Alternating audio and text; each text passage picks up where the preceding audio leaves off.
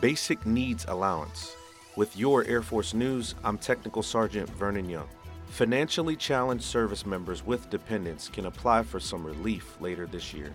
The Basic Needs Allowance, or BNA, provides a taxable allowance for eligible airmen and guardians whose gross household income falls below 130% of federal poverty guidelines. If eligible, the allowance will assist in bringing household income up to the 130% level. The idea is to bring more economic security to service members and their families. The move is part of a larger Department of Defense plan that includes easier moves, help for spouse employment, and strengthening families.